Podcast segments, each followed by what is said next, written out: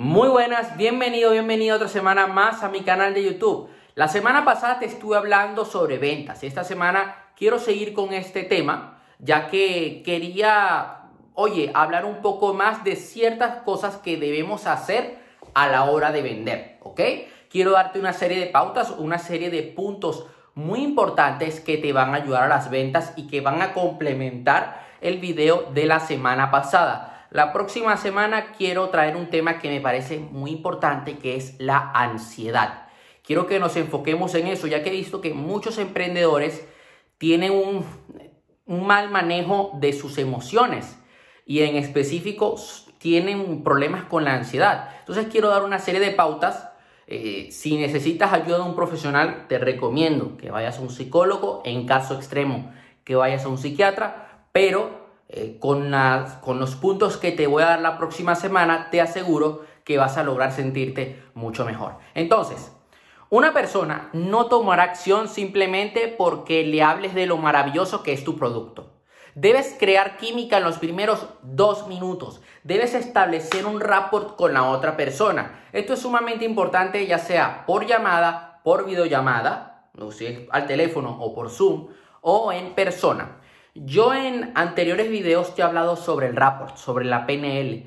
Esto es invitar al inconsciente, la otra persona, a bailar. Esto significa que en pocos segundos vas a lograr establecer una conexión directa. No importa si no se conocían de antes. Lo importante es que logres modelar su fisiología, su tono de voz, su acentuación, no el acento, pero sí la manera como acentúa ciertas palabras. Eso sí que lo podemos hacer, porque si imitas el acento, pues puede que se dé cuenta y es demasiado incómodo. Y yo lo he vivido en primera, primera línea. O sea, a mí cuando una persona me quiere hablar como yo hablo, eh, le quiero pegar. O sea, directamente quiero usar mi acento, pues le pego. Le cuelgo la llamada. No, no, me, no me transmite confianza. Pero sí lo que puedes hacer es modular su respiración, su tono de voz el tipo de palabras que usa y es importante que nosotros sepamos identificar si la persona es visual, auditiva o kinestésica. De todas formas, yo te voy a dejar una serie de recursos abajo en la descripción y vas a ir directamente a mi blog y te eh, voy a ampliar la información de este video, ¿ok? Entonces, eso es lo primero que nosotros debemos hacer. Establecer una conexión directa, crear confianza. Tú no puedes entrar a una reunión y decirle, yo tengo el mejor producto del mundo. Lo que tengo hoy para ti va a cambiar tu vida por completo. No, al menos que tengas un enfoque mucho más agresivo y estés vendiendo un escenario. Pero ya esos son otros temas, ¿no? O, que vendas por video. Cuando estás uno a uno es diferente. No podemos ser tan agresivos. Debemos conectar y crear una relación con el cliente. Lo siguiente que debes tener en cuenta y que debes seguir es que no se trata del precio, se trata del valor que te aporta el producto. Por lo tanto, haz énfasis en todas las soluciones que va a lograr eh, tener en su vida gracias al producto, ¿ok? Por eso es sumamente importante que nosotros, nosotros sepamos cuáles son los problemas, cuáles son los dolores del cliente ideal, porque eso te va a ayudar a la hora de vender. Si tú vendes coaching, eh, es más, vamos a ir mucho más específico. Si tú eres un entrenador personal y tu cliente ideal es un competidor de culturismo, tú sabes muy bien que su dolor es tener una mala puesta a punto, es que los descalifiquen, es quedar de último puesto en una competición, es pasar hambre, es que le quiten el agua en los últimos días de, de prepararse para salir al escenario, ¿cierto? Es ese cambio hormonal, ese cambio de ánimo. Entonces, tú le vas a vender la solución. La solución es tu preparación, ¿ok? Y que en el valor que le vas a aportar en la preparación es que tú vas a hacer un seguimiento con él uno a uno. Vas a estar con él todas las, vas a tener una sesión con él, una videollamada, eh, cada semana, ¿ok? Depende, o, o en persona. Eso va a depender del tipo de producto que ofrezcas. Luego le vas a ofrecer que vas a estar con él en todos los entrenamientos, o al menos en un entrenamiento semanal. Además de eso, vas a darle ciertos suplementos para que le, que le van a ayudar durante la preparación a la competición. Además de eso, le vas a ayudar a posar, a que haga las poses para salir al escenario. No solo eso, sino que también va a tener acceso a una biblioteca de videos para llevar a cabo todas las técnicas de los ejercicios.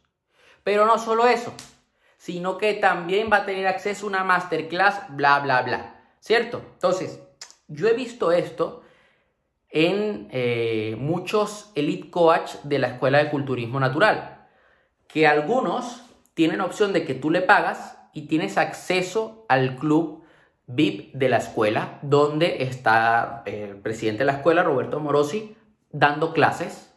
Y además vas a encontrar otros recursos dentro del grupo de Facebook. O sea, eso es un valor añadido.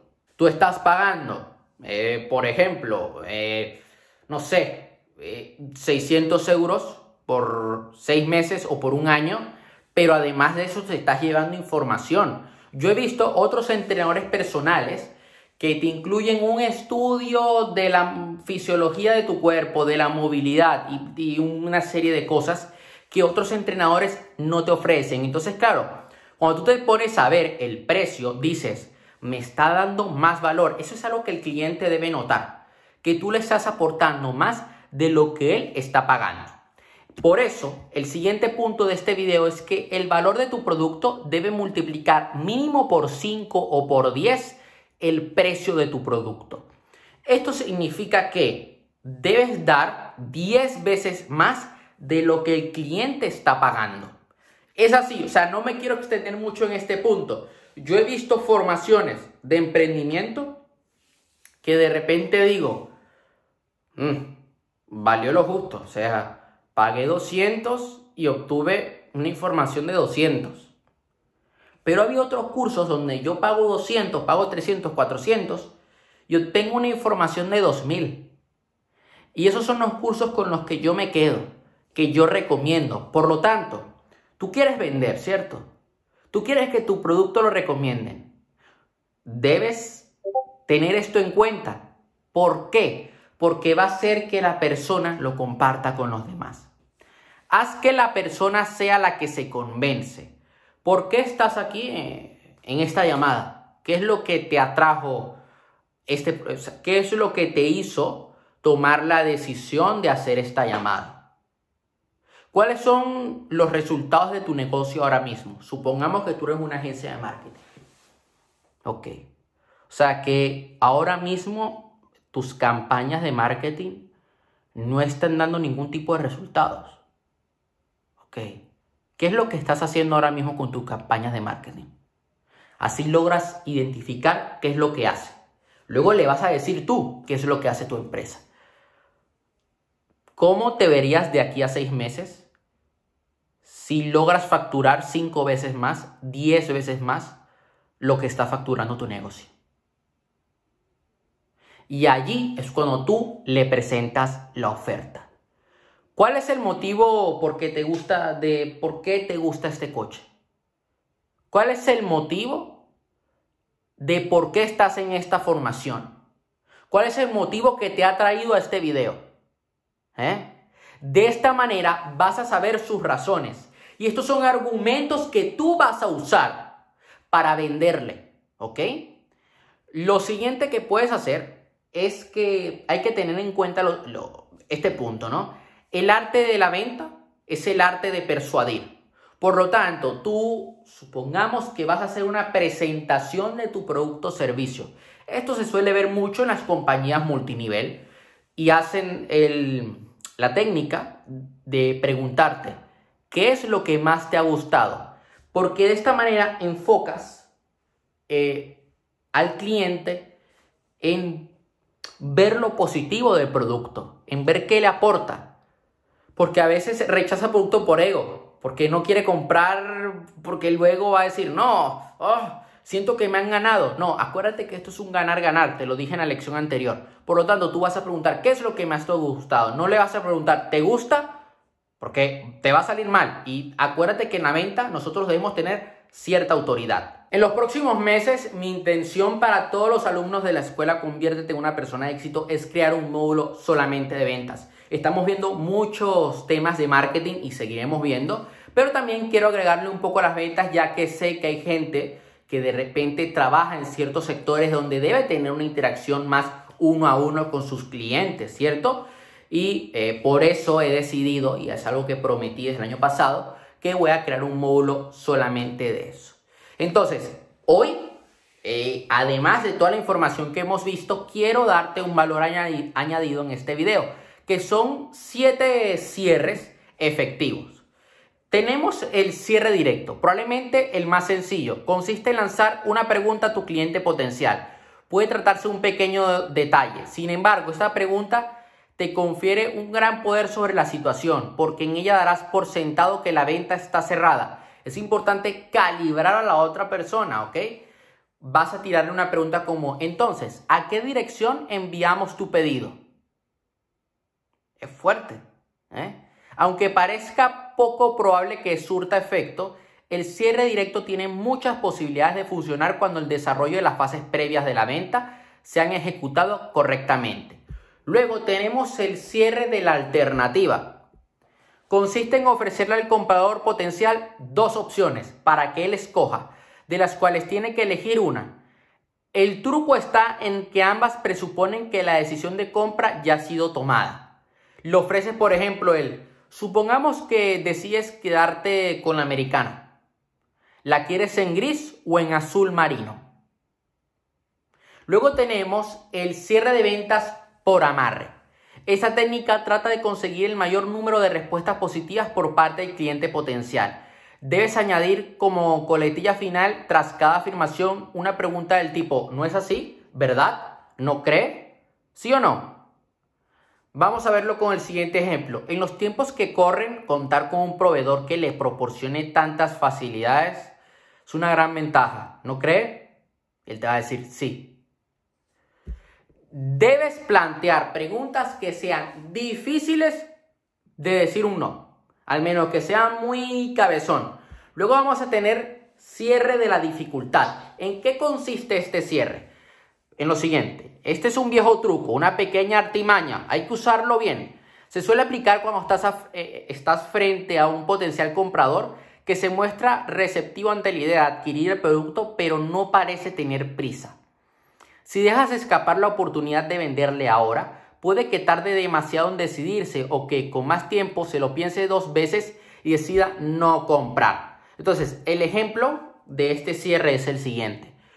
Puede pensárselo cuanto quiera, solo que esta gama de cuchillos de cocina es de tan buena calidad que casi hemos agotado las existencias.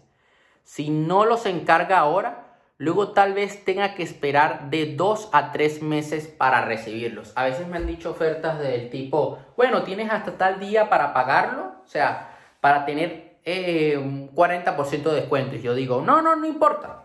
Yo sí tengo que pagar más, pago más. Y se quedan así como que, bueno, cierre por equivocación. Una técnica que, como la anterior, incluye cierto grado de picardía. Para ponerla en práctica debes simular un pequeño error en la información de la que dispones o que el cliente te ha proporcionado, tal y como vamos a ver ahora. Muy bien, pues le apunto aquí que necesita los muebles para el día 21, ¿no? No, sería a partir del día 21, que es cuando me dan las llaves del apartamento. Ah, ok. Después tenemos el cierre imaginario. Esta, esta estrategia de cierre consigue afianzar en la mente del prospecto la decisión de compra sin que apenas se dé cuenta de ello. Entonces, eh, vamos a poner el ejemplo. En caso de adquirir este equipo de pesca, ¿lo usaría solo con sus amigos o también con sus hijos? O si decide quedarse con el apartado de aire acondicionado, ¿dónde lo instalará? Luego tenemos el cierre de ventas Benjamin Franklin. Se dice que Benjamin Franklin lo usaba, Además de ser uno de los políticos fundadores de Estados Unidos, era inventor y hombre de negocios. Entonces, ¿cómo se suele usar este cierre? Es, muy fácil. El cierre de Benjamin Franklin eh, se basa en la típica lista de ventajas y desventajas. Lo puedes emplear cuando la, la, venta esté perdida y no te queda otra opción. Debes recoger tus cosas y disponerte a marcharte, pero junto antes de salir por la puerta, le pides unos minutos más. Divides un folio en dos columnas. A la izquierda escribes los motivos para comprar el producto o contratar el servicio. Y le pides a tu cliente potencial que escriba a la derecha las razones para no hacerlo. Muy fuerte, ¿eh? Este cierre. Puedes ir al baño o salir a por un café para darle tiempo al prospecto y que no se sienta demasiado presionado. Se va a convencer a sí mismo, como te dije en este video. Eso sería todo por hoy. Te doy un fuerte abrazo. Nos vemos la próxima semana. Acuérdate de darle like al video, de suscribirte al canal, de darle la campanita para que lleguen las notificaciones. Además, te voy a pedir que si este video te ha ayudado, lo compartas con alguien más. Soy Aaron Castro y tu momento ha llegado y es ahora.